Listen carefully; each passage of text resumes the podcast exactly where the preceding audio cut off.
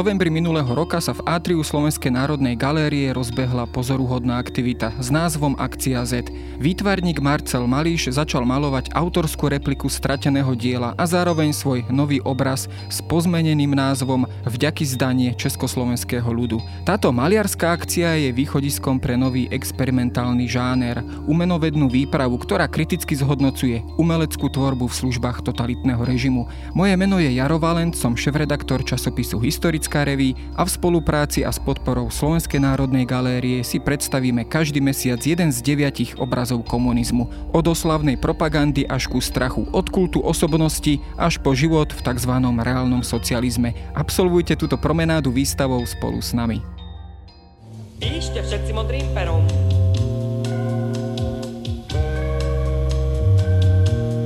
Iná farba nebude. Píšte všetci modrým perom, iná farba nebude. To je dobre známy text piesne kapely Bez ľadu a skladu, ktorá sa stala hitom a dáva nám tak trochu nazrieť do časov, kedy sa aj zrodila. Niekde medzi riadkami zároveň ponúka otázku, ako prežiť v normalizačnej šedi 70. a 80. rokov a zároveň si zachovať zdravý rozum a aspoň aký taký slobodný priestor. Stratégia prežitia pre tých, ktorí sa odmietali podriadiť kánonu komunistického režimu bývala rôzna. Od úteku na vidiek či jednoducho do do prírody až po emigráciu mimo oficiálnu hudobnú scénu, do zafajčených krčiem či garáží, kde si mohol človek slobodne a medzi svojimi povedať, čo má na duši i na jazyku. Spätne sa o nich hovorí ako o ostrovoch pozitívnej deviácie alebo jednoduchšie ako o undergrounde. A ten sa tak trochu neplánovane stal zdrojom skutočne slobodnej kultúry či jednoducho priestorom, kam bolo možné uniknúť a raz za čas sa slobodne nadýchnuť. Aké boli teda stratégie prežitia ľudí so slobodným iným duchom a čo táto nová a zakazovaná scéna priniesla do československej kultúry. Moje meno je Jaro Valent, som šéf-redaktor časopisu Historická reví a rozprávať sa budem s historikom Radoslavom Ragačom z Pamiatkového úradu Slovenskej republiky.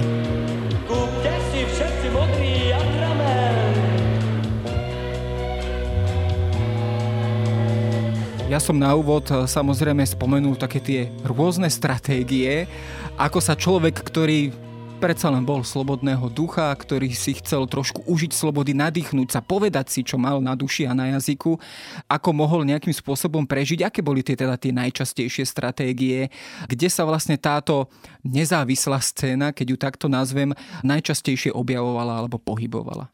Tak vlastne vždy to bývali tie väčšie mesta, kde bola možno trošku väčšia miera anonymity, tí ľudia sa mohli skryť pod rôzne kultúrne inštitúcie, lebo naozaj tá okupácia z roku 68 proste Československo zamrzlo na viac ako 20 rokov v takej normalizačnej šedi. Proste naozaj mnohé veci, aj progresívne z rokov 60 proste museli ísť do koša. Množstvo ľudí emigrovalo, stratilo prácu boli podžúbaní pri rôznych tých previerkách, keď nepodpísali to, že to bola priateľská pomoc internacionálna jednoducho, tak častokrát naozaj stratili možnosti slobodne tvoriť, publikovať, venovať sa rôznej umeleckej tvorbe takým tým oficiálnym spôsobom. Opäť sa vrátila cenzúra na Slovensku, Slovenskú rad pretláča informácie a ten totalitný režim mal množstvo nástrojov, ako s tými ľuďmi dokázal ich vytláčať. Proste mimo toho, čo bolo možno. Totalitný režim vždy chce mať kontrolu nad tými ľuďmi, vždy chce vytvárať nejakého nového človeka, ktorého on formuje a proste z pohľadu komunistov tá západná kultúra, ktorá tu bola prítomná, tie inšpirácie, proste to ich značne iritovalo. Keď sa pozrieme na ten moment, ktorý ste spomenuli, teda, že ľudia, ktorí povedzme boli tej kultúre alebo aj vo verejnom živote činní, hlavne v tých 60 rokoch museli teda odísť z týchto pozícií.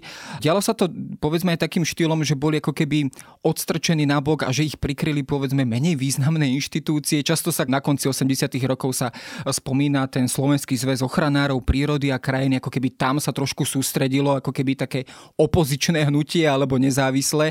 Bolo takýchto inštitúcií alebo takýchto drobných pracovisk, keď to takto nazvem, nevýznamných z celoštátneho pohľadu viac, kde sa títo ľudia skryli? No častokrát oni nachádzali útočisko v rôznych knižniciach, archívoch. V podstate pamiatkovom ústave boli mnohí naozaj e, odprataný z očí verejnosti častokrát, ale skončili je horšie. Nie, nie že v kotolniach a vrátnici, ale naozaj, že nemohli robiť tú kvalifikovanú prácu. Žiaľ Bohu, tým naša spoločnosť veľa stratila. Množstvo inovatívnych, veľmi kvalitných ľudí proste sa roky nemohlo realizovať alebo mali rôzne obmedzenia, prípadne museli zatvárať veľmi častokrát neradi rôzne kompromisy s režimu, aby nejak dôstojne prežili. Čiže naozaj nebolo to jednoduché a ten režim vedel byť pomstichtivý, on sa totiž mstil na rodinách, na deťoch, proste takže naozaj pre mnohých tých ľudí to bolo o tom, či tie deti sa dostanú na nejakú školu alebo sa nedostanú, čo si môžu dovoliť. No a zároveň, viete, totalitný režim vždy definuje tie pravidla. Čiže nie je to ako dnes, že občan môže to, čo nie je zakázané zákonom. Proste vždy tam bola nejaká taká zóna, keď ten režim si mohol povedať a tak tento nie a tento áno. A naozaj mali v rukách tie karty a snažili sa aj budovať taký ten etos toho, že oni sú všemocní a tým ľudí zastrašovať, ubíjať tak takú tú, tú tvorivú nejakú silu v nich, e, tú, tú snahu sa nejakým spôsobom vyslobodiť z tých okov. A aj na to reagovalo to disidentské hnutie, lebo častokrát ľudia sa nevedeli, na čo majú právo. Lebo aj tá tzv. sociálna zákonnosť definovala isté procesy, aj po Helsinkách to bolo trochu iné, takže napríklad vznikli paradoxne také samizdatové knižočky, že na čo sa môžu a nemôžu pýtať na výsluchoch, ako človek reaguje, ako môže odmietať vypovedať a tak ďalej. Že aj toto bol druh pomoci a samozrejme naozaj mnohí ľudia odchádzali do takej tej vnútornej imigrácie, ak tam neemigrovali sami, prestávali tvoriť, alebo museli tvoriť pod iným menom napríklad ale častokrát sa stalo aj to, že čo nebolo možné treba z Bratislave v Prahe, tak bolo možné niekde, nazvem to, že na vidieku, v úvodzovkách teda na vidieku, aby sa niekto ne, neurazil. Čiže bolo to možno, možno v nejakom regionálnom prostredí, niekde inde. Takisto keď umelec výtvary nemohol tvoriť, nejaké veľké sochárske diela monumentálne, tak možno vedel tvoriť ako Bedžich Mára v Pupende nejaké tie jarní motívy, nejakú tú mozaiku na nejakú základnú školu. Na toto mali oni rôzne mechanizmy, ako toto tých ľudí proste vytláčať, že nemohol vystavovať, ale niečo mu dali zase, aby nejakým spôsobom to fungovalo, tá kontinuita. No ale naozaj pre nich aj pre ten represívny aparát, ktorý mala komunistická strana, práve je to také dosť bizarné, ale častokrát tí ľudia, možno ani tí, tí umelci chceli tvoriť.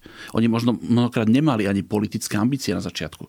Ne, možno nechceli byť ani proti režimy, ale tým, že ich tlačili do kúta, tak začali sa vyhraňovať možno viac, tie názory sa vyostrovali a tým, že prichádzali zásahy, nejaké persekúcie, nejaké ponižovanie a tak ďalej, tak častokrát sami si vychovovali svojich oponentov, veľmi ráznych oponentov a viete, žiaden totalitný režim nemá rád humor, satíru, proste tí naši boli veľmi citliví práve na tie západné vplyvy.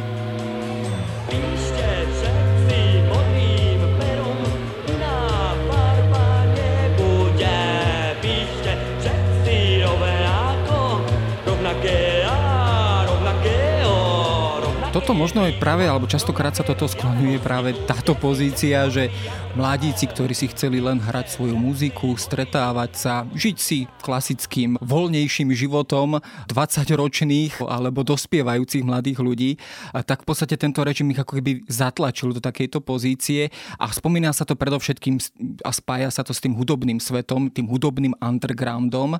Celkovo tento pojem underground je častokrát spájaný aj s tou vnútornou emigráciou, je to vyslovene teda taký ten hudobný pojem, ktorý potom sa ako keby presadil vo všetkých sférach tej spoločnosti? Častokrát by spájany hlavne s hudobou, ale underground je asi také všeobecné označené pre všetku tú neoficiálnu kultúru. To treba to nazvime.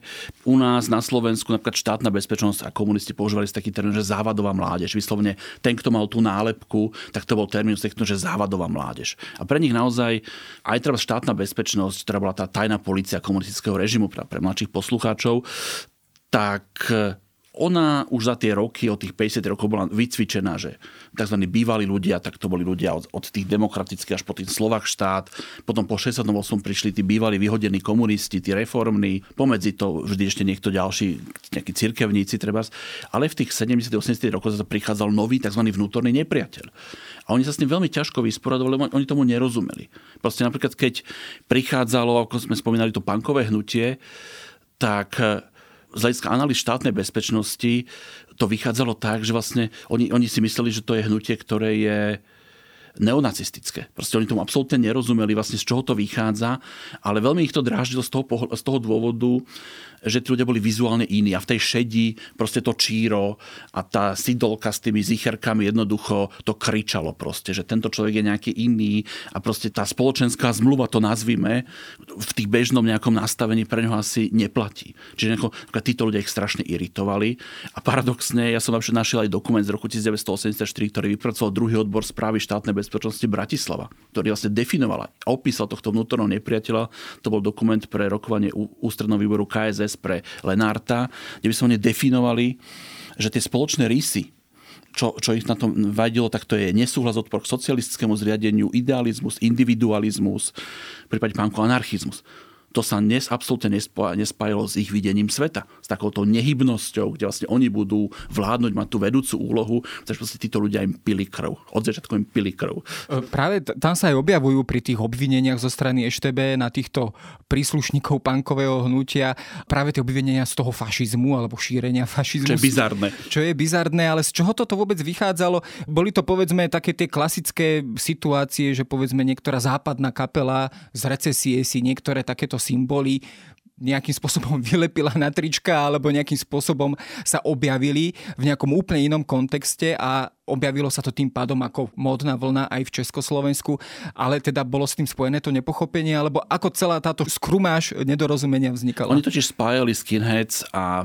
punkerov, čo boli dve rozličné záležitosti a u skinheads im vadili také tie kožené odevy a tak ďalej. To im pripomínalo gestapacké kabáty nejak trošku bizarne. A samozrejme vždy sa mohlo vyskytnúť nejaké proste na nejakej úrovni takéto nejaké prepojenie, ale jednoducho bola to hlúposť. Ale proste, napríklad, čo ich iritovalo na tom hnutí, bolo práve to, že tie umelecké, literárne a veci nezasahovali až tak toho, koho oni chceli chrániť. A tak ten core business ich bola tá učňovská mládež napríklad. Lebo to boli tí ľudia, ktorí mali makať v tých fabrikách a vyrábať tony ocele a betónu, ktorým sme mali prekonať kapitalizmus. A toto práve zasahovalo práve túto robotníckú mládež, proste jednoducho, ktorá zrazu začala nosiť tie číra a počúvať e, tú západnú hudbu, lebo proste to boli britské, americké kapely, tie rozhodne nebývali neonacistické a jednoducho proste ich to strašne veľmi vytáčalo. Neboli jediní, Proste, samozrejme, boli tu aj kapely, ktoré hrali nejaký kresťanský rok, bol tu art rock, boli tu rôzne jazzové a tak ďalej.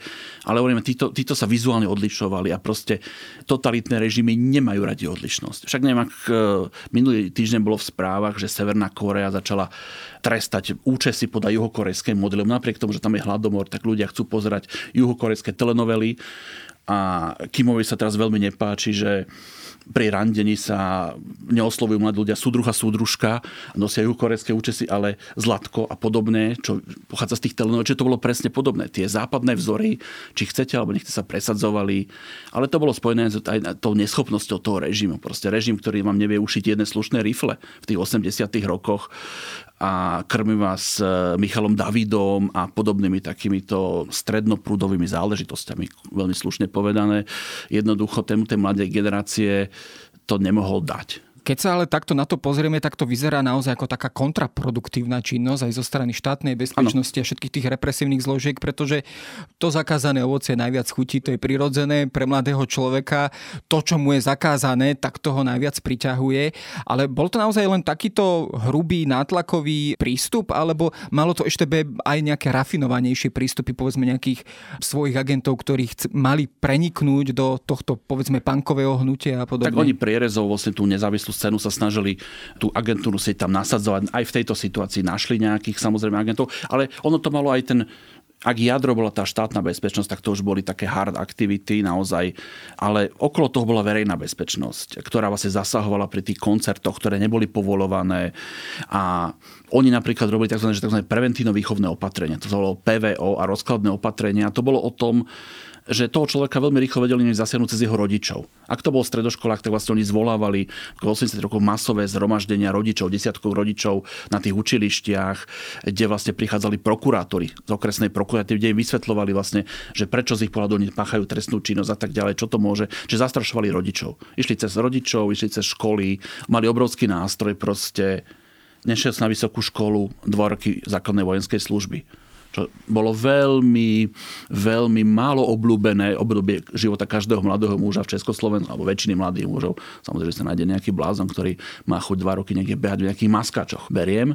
Ale väčšina mladých ľudí, väčšina mladých mužov nejak netúžila dva roky byť na základnej vojenskej službe, čiže mali takéto nástroje, proste jednoducho, ktoré veľmi radi uplatňovali. Radi ich mlátili, strihali im vlasy, vyvážali ich za mesta, proste dostávali, e, spisovali s nimi zápisnice, proste zastrašovali a niekedy sa im to snažilo, podarilo trochu utlmiť a opäť to zase vybublalo. Presne ako tá nezávislá kultúra vždy vybuble. Či to bolo výtvarné umenie, či to bola literatúra proste a tak ďalej a tak ďalej. Samozrejme, boli tam aj naozaj také zhovadilosti, že keď sa v samizdate šíril Orwellov román 1984, tak máme ešte v 80. roku normálne aj nepodmienečný trest za šírenie tohto samizdatu. Áno, komunistov naozaj takéto veci iritovali, lebo aj tá zvieracia farma bola o komunizme a tá 1984, ktorá opisuje také tie typické zanedbané panelové domy s rozbitými vchodmi, s pachom kapusty, to je presne ten socializmus, že ako to naozaj fungovalo, tie ošumtele paneláky na tých sídliskách, proste toto sú druhova jednoducho nedávali. Nedávali a vedeli to dať pomerne tvrdé najavo. Otnite mu hlavu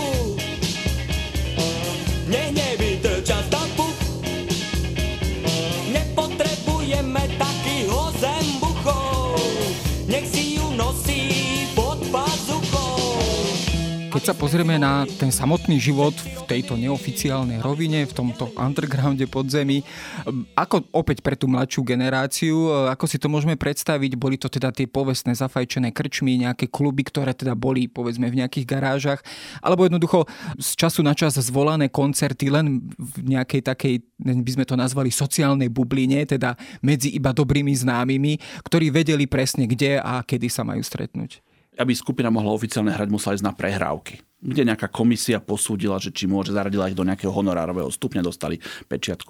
Samozrejme, museli prekladať texty tieto skupiny, čiže častokrát mávali problémy s textami, museli upravať texty, všelijak možne sa to tam, nechcem povedať, že podvádzalo pri tom, ale aby proste dostali a mohli vystupovať. A potom samozrejme bolo to úplne štandardné, že keďže štátna bezpečnosť bola aj na tej okresnej úrovni, tak ísť do nejakej zapadlej dediny, proste hrať nejakom kultúráku, to bolo také štandardné, že ísť z toho mesta proste, alebo to bolo pod všelijakými legendami ROH a Zväzu mládeže, SZM na rôznych vysokoškolských eh, internátoch, v tých kluboch, ale kopa tých koncertov bolo zakázaných častokrát prišlo nejaká, nejaká VB, proste preverovali a tak ďalej, legitimovali tých ľudí a boli problémy. Proste niekedy boli, niekedy neboli, ale samozrejme niekedy sa podarili proste aj také veci, ktoré by sme mohli nazvať dnes šialené. A to naozaj, spomeniem tu jednu, jednu vílu, takú undergroundovú, Lenku Zogatovú z Brna, ktorá vlastne pre české publikum objavila bez ľadu a skladu. Tejto babe úžasnej sa podarilo to, že pri Brne v nejakých, e, nejakej dedine vystúpila Niko v 80 to je ten veľmi legendárny koncert. Legendárny koncert, ktorý bol propagovaný ako nejaká hilovská kapela s anglickým Proste to je neuveriteľné. Niko, ktor, o ktorú sa obtrela tá umenie, kultúra 20. storočia, však ona mala pletky s Morrisonom, točila s Felínim proste, uh, Warhol a Velvet Underground, proste to bola legenda už v tom období. A proste ona tam hrala ako ihlovská kapela niekde v Kminičkách, myslím, pri Brne to bolo. A hovorím, táto víla proste objavila aj bez ľadu a skladu. Ale bolo to tak, že jednoducho tieto veci komunistom unikli, alebo jednoducho vedeli o nich a pod nejakým povedzme tlakom verejnej mienky alebo, alebo iným tlakom tieto veci z času na čas povolili? Cez to si to sa dalo prepadnúť proste. Naozaj len to treba, trebala odvaha a trochu šťastia niekedy a proste nebáť sa. Jednoducho nebáť sa a niečo využiť. A naozaj častokrát to bolo pod nejakou legendou, aj toto bola nejaká legenda. Proste im to uniklo, stávalo sa. On ten, viete, totalitný režim nikdy nebude tak výkonný ako, ako jeho oponenti tvoriví. Čiže vy ich nikdy nedobehnete, môžete sa snažiť represívne, ale jednoducho keď tých ľudí tlačíte do kúta, tak oni vedia vytvoriť tak ako im v rudom práve raz e, uniklo to, že blahoželali Václavi Halovi nejakému sviatku proste, myslím, narodinám, proste zaplatili si tam inzerát jeho kamaráti a podobné takéto recesné záležitosti sa niekedy podarili, ale samozrejme, keď to súdové zistili, tak sa vedeli mstiť. No. Dokázal režim aj na to zareagovať takým štýlom, že povedzme voči tejto uh, neoficiálnej hudobnej scéne vytvoril ako keby nejaký protipól, síce možno rovnakého alebo približne rovnakého hudobného prúdu, ale tak, aby bol nejakým spôsobom poplatný režimu. Spomínajú sa tie také, také tzv. rockfestové, také tie festivály, rockfest a podobne, kde to bolo ako keby už schválené tým režimom. Myslím, že sa to začalo v NDR, ale teda malo to aj nejaké, nejaké takéto pokračovanie alebo príklad v Československu. Bola toto tá stratégia komunistov, ktorou chceli nejakým spôsobom ako získať si tú mládež, robotnícku mládež a do akej miery sa im to vôbec darilo? Len z časti. Samozrejme boli to aj také tie bláznostva ako festival politickej piesne v Martine, ale samozrejme boli to aj nejaké festivaly, také polooficiálne, však potom vlastne Agnes Snopko robil tie čertové kola a boli, ale boli aj porty, však tá hudba bola veľmi rôznorodá, boli jazzáky v Bratislave, ako tiež jeden taký z tých symbolov bola tu Joan Bejzová kedysi, blahej pamäti. Takže ono, nie všetko sa podarilo odfiltrovať, nie všetko sa podarilo proste stopiť, akože tí ľudia si hľadali každú, presne ako voda si hľadá tú svoju e, trásu, proste hľadali tie možnosti, ako tomu režimu uniknúť a naozaj niekedy vedeli byť veľmi, veľmi tvoriví. A plus v tých 70. 80. rokoch, čo bolo veľmi zaujímavé, že aj tie predtým pomerne jasne odlišiteľné prúdy toho disidentu sa začali prepájať, že hudobníci zároveň opravovali brízgalky, proste, že venovali sa aj ochrane prírody, čo sa začalo prepájať aj s tým ekologickým hnutím, s ochranou pamiatok, technických pamiatok proste. A naozaj tá fusion bola veľmi zaujímavá. Samozrejme, však aj napríklad Bratislava nahlas vznikla presne v Slovenskom zväze ochrancov prírody a krajiny v nejakej bratislavskej jeho odnoži. To vlastne bola formálne príloha k zápisnici z nejakého zasadnutia toho výboru. Vznikla Bratislava nahlas legendárny v podstate ani že samizdat, ale v podstate samizdat a naozaj samizdate vychádzalo všeličo možné. Nebol to len nejaký cirkevný ani na Slovensku, ale všetky možné cirkvy, až po buddhistov a jehovistov, naozaj rôzne kultúrne veci, ako fragmentka a podobné záležitosti, až po naozaj prepisy Orvela a ďalších takýchto filozofických textov rôzneho zamerania. Proste veci, ktoré nemohli normálne výjsť, tak sa šírili iným spôsobom. Toto obdobie je možno špecifické tým, že veci alebo prostredie, ktoré zjavne s politikou nesúvisí, ako keby získavalo si práve tak, také určité politické alebo opozičné zafarbenie. Častokrát sa spomínajú takí tí turisti, ktorí radi e, teda chodia do prírody, alebo teda tak, tzv. v Čechách známi Trumpové, ktorí teda naozaj to boli milovníci romantiky a prírody a táboráku a podobne. A tiež sa o nich už v istom zmysle začalo hovoriť ako o určitej opozícii. Podobne je to s ochrancami prírody, čo opäť v podstate na prvý pohľad nie je žiadna politika, je to jednoducho ochrana prírody.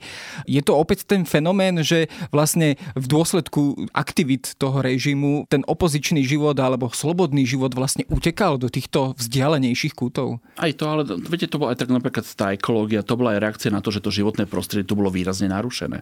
Tie chemické a ďalšie výroby, cementa, neviem čo, proste naozaj tú prírodu ničili proste bolo to úplne iné. Tá krajina sa už 30 rokov regeneruje z mnohých týchto vecí. Proste naozaj tam nejaké ekologické a EIA takéto konania vôbec neboli. Budovalo sa častokrát bezhlavo ten priemysel a tie škody boli značné.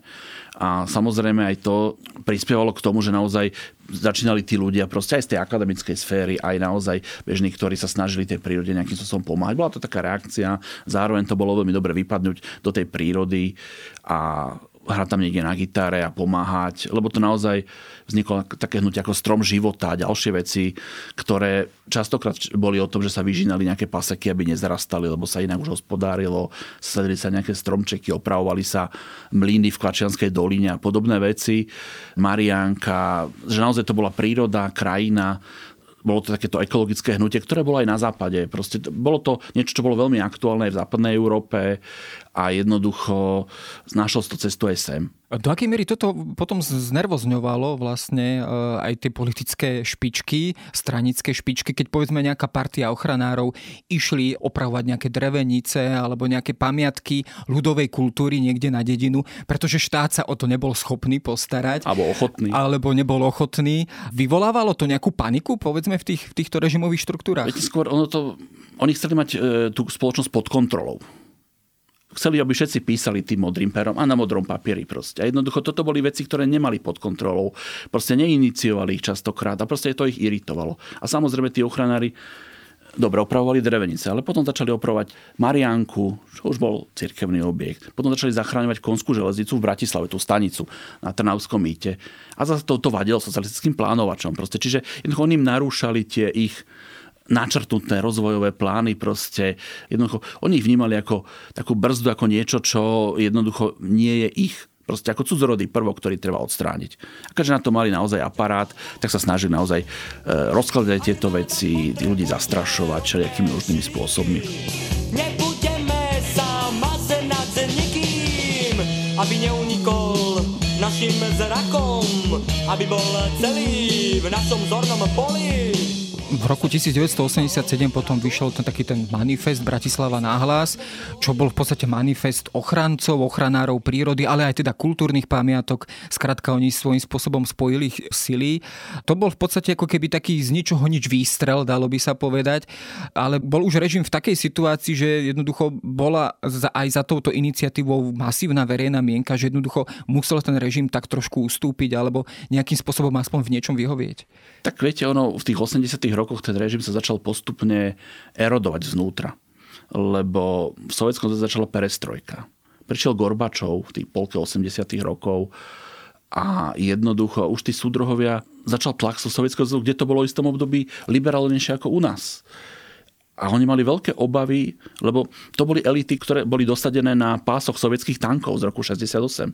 Oni vedeli, že keď tú podporu stratia, tak skončia veľmi zle. Čiže snažili sa dosť rigidne udržiavať ten režim, plus naozaj tam boli politické napätia ešte predtým a jednoducho oni neboli ani mentálne schopní nejakých zmysluplných kompromisov.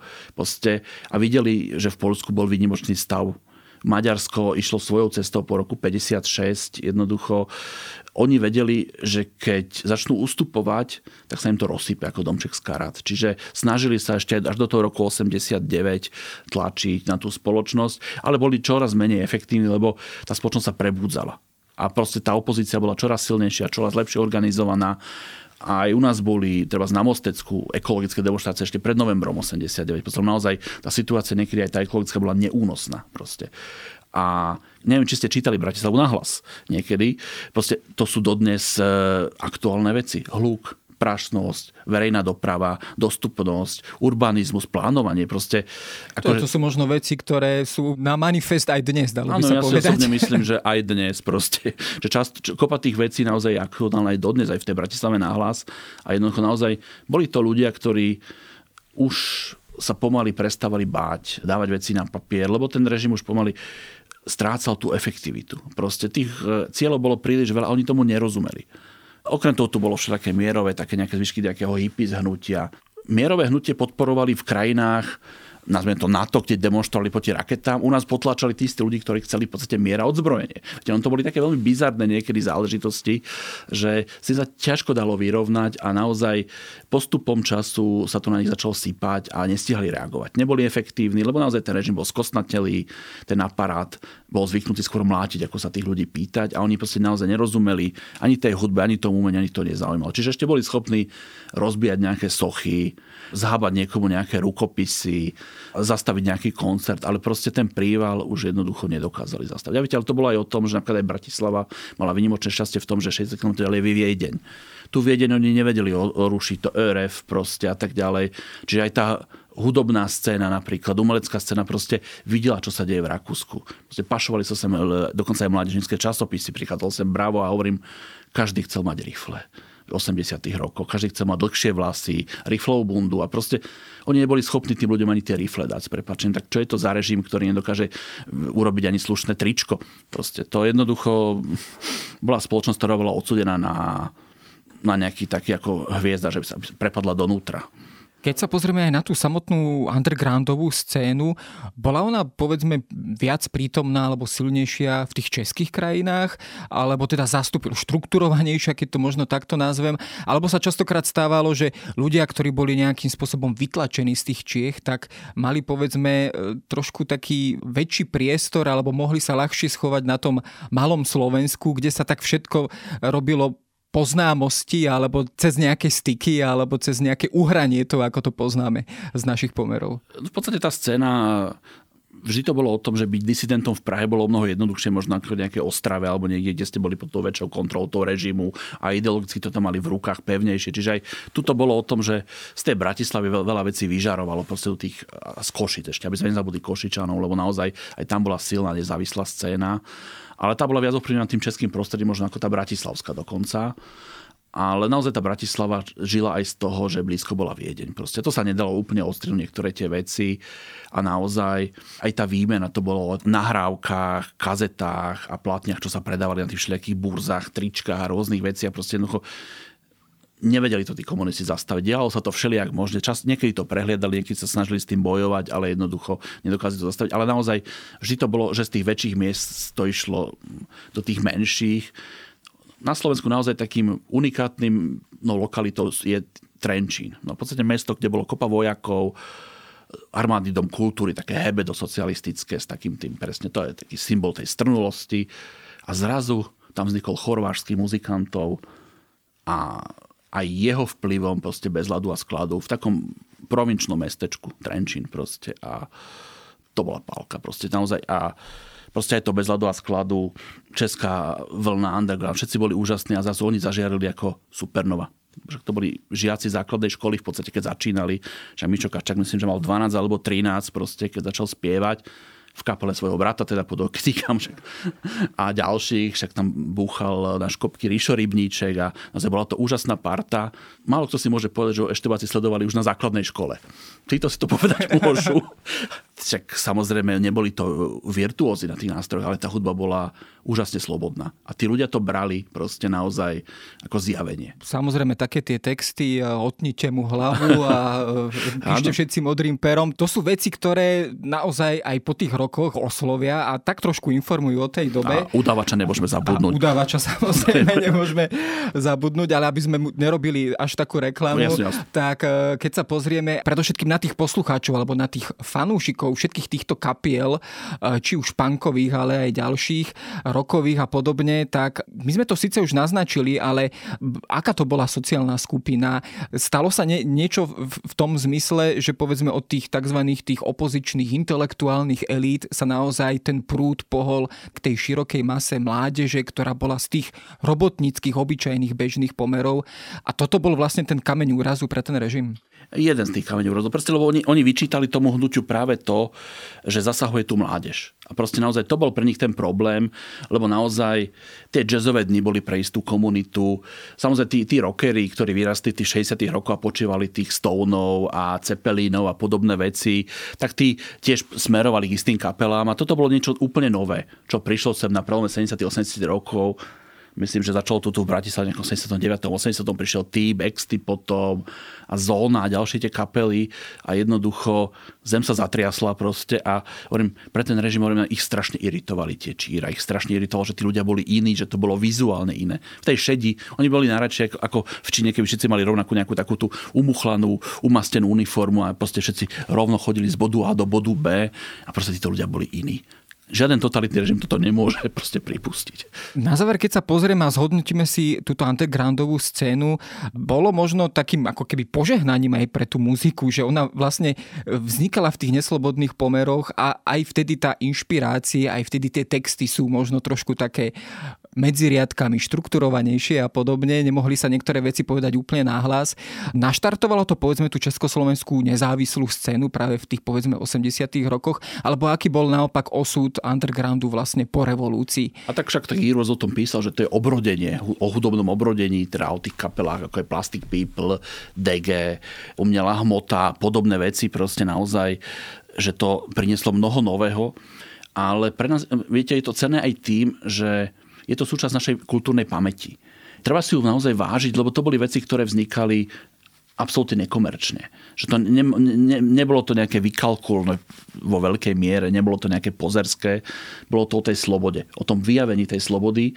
A napríklad aj pre tých ľudí treba zo západnej Európy, ktorí nepoznali ten takýto komunistický režim, je to veľmi zaujímavé, lebo či sú to naši umelci ako Koller, Julo, Jankovič a podobní, ktorí proste tvorili, lebo oni tento spôsob vyhrania sa voči tomu režimu nepoznajú. Čiže vlastne je to veľmi zaujímavé, že to je niečo, čo je, čím sme bohatší možno ako mnohé iné veľké krajiny, lebo Francúzi nemajú takýto druh undergroundu protikomunistického. Našťastie pre nich teda, samozrejme. A proste pre tých ľudí je to stále zaujímavé. Proste, a keď vidíte, dobre, bez schodu hráva Kerry Terry na pohode, ale napríklad keď vidíte chorvážských muzikantov, jak dodnes z tých chlapov a, a dám, samozrejme, ide tá energia a tá autenticita, tak je to proste neuveriteľné. Keď vidíte plastikov hrať proste, tak je to neuveriteľné, že dodnes je to autentické, živé a je to proste naozaj také ako viete, ešte mojej generácii sme, my sme radi boli, keď aj tie texty mali nejaký zmysel, keď tá hudba nebola len taká bežná prvoplánovitá zábava. Čiže naozaj tie texty majú zmysel a tí ľudia vám dávajú nejaké posolstvo. Vyjadrujú nejaký svoj názor. Vy si nemusíte súhlasiť, ale aspoň nejaký ten názor vyjadrujú. No, to, čo dnešnej muzike možno chýba, čo vtedy tej muzike nechybalo, to by bolo na ďalšiu debatu. A tu si možno dáme niekedy na budúce pri inej príležitosti. Ale každopádne únik pred tým režimom asi dával tej kultúre asi takým paradoxne nový nádych. Dá sa to povedať o každom taktom? Je to síce možno už trošku taká filozofickejšia otázka, ale je to príbeh každej kultúry, že vlastne takáto najkvalitnejšia kultúra vzniká takto v období neslobody? Ťažko povedať. Ťažko povedať. Zase Picasso hovoril, že najtvorovejší umelec je hladný umelec. Takže svojím spôsobom niečo také tam možno je, ale asi sa to nedá takto povedať. Naozaj aj, aj dnes vznikajú úžasné veci. Len možno je toho tak veľa, alebo možno máme aj tak neschopných tých novinárov, niektorých pochopiť to zaujímavé, pretože častokrát, keď vidíte napríklad tú ponuku tých slovenských médií, a televízii napríklad, tak máte pocit, že oni idú plánovite po tom, čo aktuálne a zaujímavé nie je. Takže ako naozaj ten stredný prúd častokrát prevalcuje. Však to, to aj za toho socializmu bolo o tom, že tam niekde skákal Michal David s tými synťakmi nejakými a podobne takíto dobráci. A kedy tedy tam vybehlo niečo aj také, čo bolo v tých 80 rokoch to bola tublatanka. Tiež títo nezvládli po roku 89 a po ceste do Betlema začali hrať na koncertoch SNS, či koho to už neviem. A, a už to tak dopadlo nejak, jak to dopadlo. Ale proste naozaj tá autenticita, tá nekomerčnosť, proste to tam bolo strašne cítiť. A to, takéto niečo vzniká aj dnes, len tiež je to aj dnes to vzniká častokrát na úrovni samizdatov v podstate, že to nikto nevydá. Tú poéziu je ťažko vydať bez nejakej štátnej podpory a malo kto to číta. No a možno o tom budeme o nejakých 20-30 rokov rovnako hovoriť, alebo v podobnom duchu.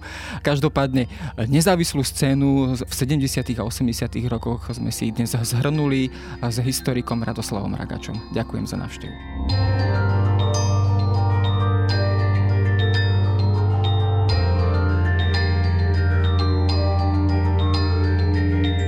To je na dnes všetko. Počúvali ste Dejiny, týždenný podcast denníka Sme a historickej reví. Podcast Dejiny vychádza každý týždeň v nedelu. Prihláste sa na jeho odoberanie vo svojej podcastovej mobilnej aplikácii na platformách Google Podcasty, Apple Podcasty alebo v službe Spotify. Všetky diely nájdete aj na adrese sme.sk lomka dejiny alebo historickareví.com. Ak sa vám podcast páči, môžete ho ohodnotiť. Ak mi chcete poslať pripomienku, môžete sa pridať do podcastového klubu denníka Sme na Facebooku alebo mi poslať mail na adresu jaroslav.valent zavináč petitpress.sk. Ja som Jaro Valent a na výrobe tohto podcastu sa podielala aj Jana Maťková.